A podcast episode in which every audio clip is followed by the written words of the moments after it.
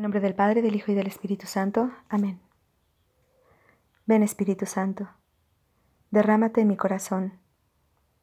Dame la gracia de conocerte, de conocer profundamente lo que tú quieres de mí, de conocer también el amor de Dios, cuán amado soy, y de conocer en esta mañana también tu manera de obrar en las almas.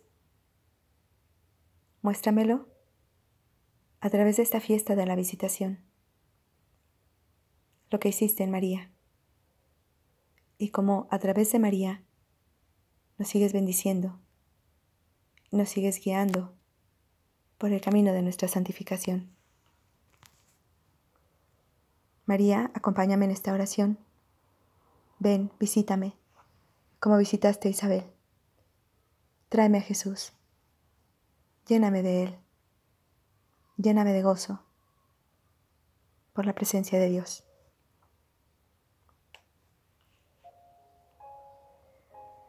Del Evangelio según San Lucas capítulo 1 versículos 39 a 56.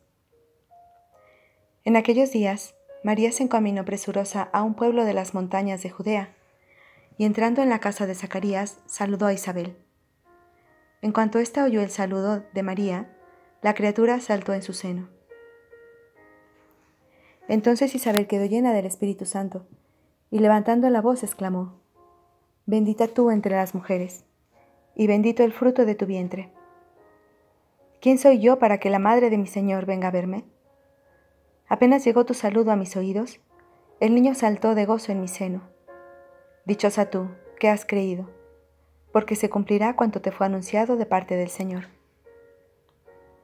Entonces María dijo, Mi alma glorifica al Señor, y mi espíritu se llena de júbilo en Dios mi Salvador, porque puso sus ojos en la humildad de su esclava. Desde ahora me llamarán dichosa todas las generaciones, porque ha hecho en mí grandes cosas el que todo lo puede. Santo es su nombre, y su misericordia llega de generación en generación a los que le temen. Ha hecho sentir el poder de su brazo. Dispersó a los de corazón altanero, destronó a los potentados y exaltó a los humildes. A los hambrientos los colmó de bienes, y a los ricos los despidió sin nada acordándose de su misericordia, vino en ayuda de Israel, su siervo, como lo había prometido a nuestros padres, a Abraham y su descendencia para siempre. María permaneció con Isabel unos tres meses y después regresó a su casa. Palabra de Dios, te alabamos Señor.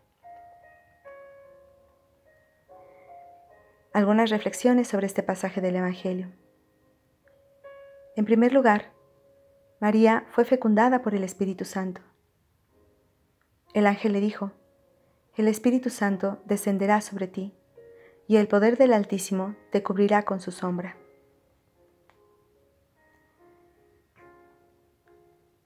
El ángel hace referencia a varios pasajes de la Escritura donde la nube manifestaba la presencia de Dios, que cubría con su sombra. Así lo vemos en el desierto cuando el pueblo de Israel tiene que atravesar esos años. Dios le acompaña con la presencia de una nube. También cuando Moisés sube al monte Sinaí, se notaba la presencia de Dios por una nube que cubría la montaña.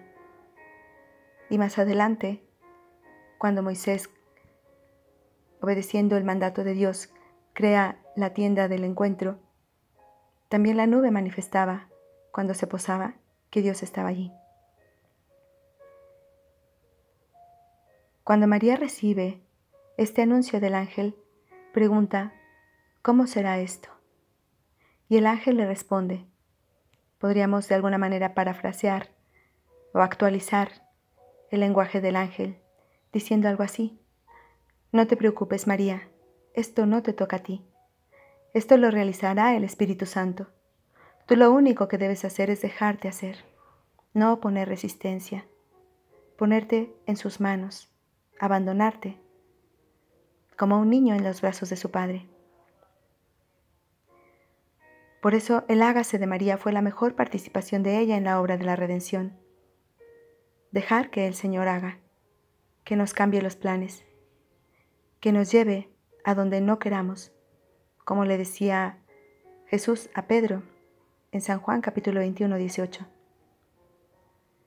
Esto no es fácil para ser humano, y menos en nuestros tiempos, en los que nos acostumbramos a proyectar nuestra vida, a llevar el control, a dirigirla según nuestra conveniencia, a invertir solo si nos aseguramos de que obtendremos un beneficio material. Abandonarse en Dios es difícil, porque es decirle, Señor, pongo mi vida, mi futuro, mis planes personales en tus manos. Llévame por donde tú quieras, te dejo el control. Me abandono en ti, sin sugerencias. No se trata de proyectar nuestra santidad, sino de descubrir o discernir qué es lo que el Espíritu Santo nos pide, hacia dónde nos mueve. Dejar que Él nos lleve. Por eso es importante pedirle a Dios cada día, hágase tu voluntad. O bien, como dice el Salmo 119, Señor, muéstrame tus caminos, condúceme por la senda de tus mandamientos, porque en ellos está toda mi alegría. Como una segunda reflexión, María se abandona a la acción del Espíritu Santo y Jesús comienza a vivir en ella. Y la presencia de Dios en ella es amor, un amor activo, un amor apasionado, un amor que tiene urgencia por darse, por derramarse en todos los corazones.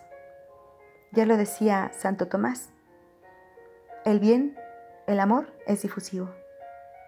No es estático, sino dinámico no puede quedarse quieto.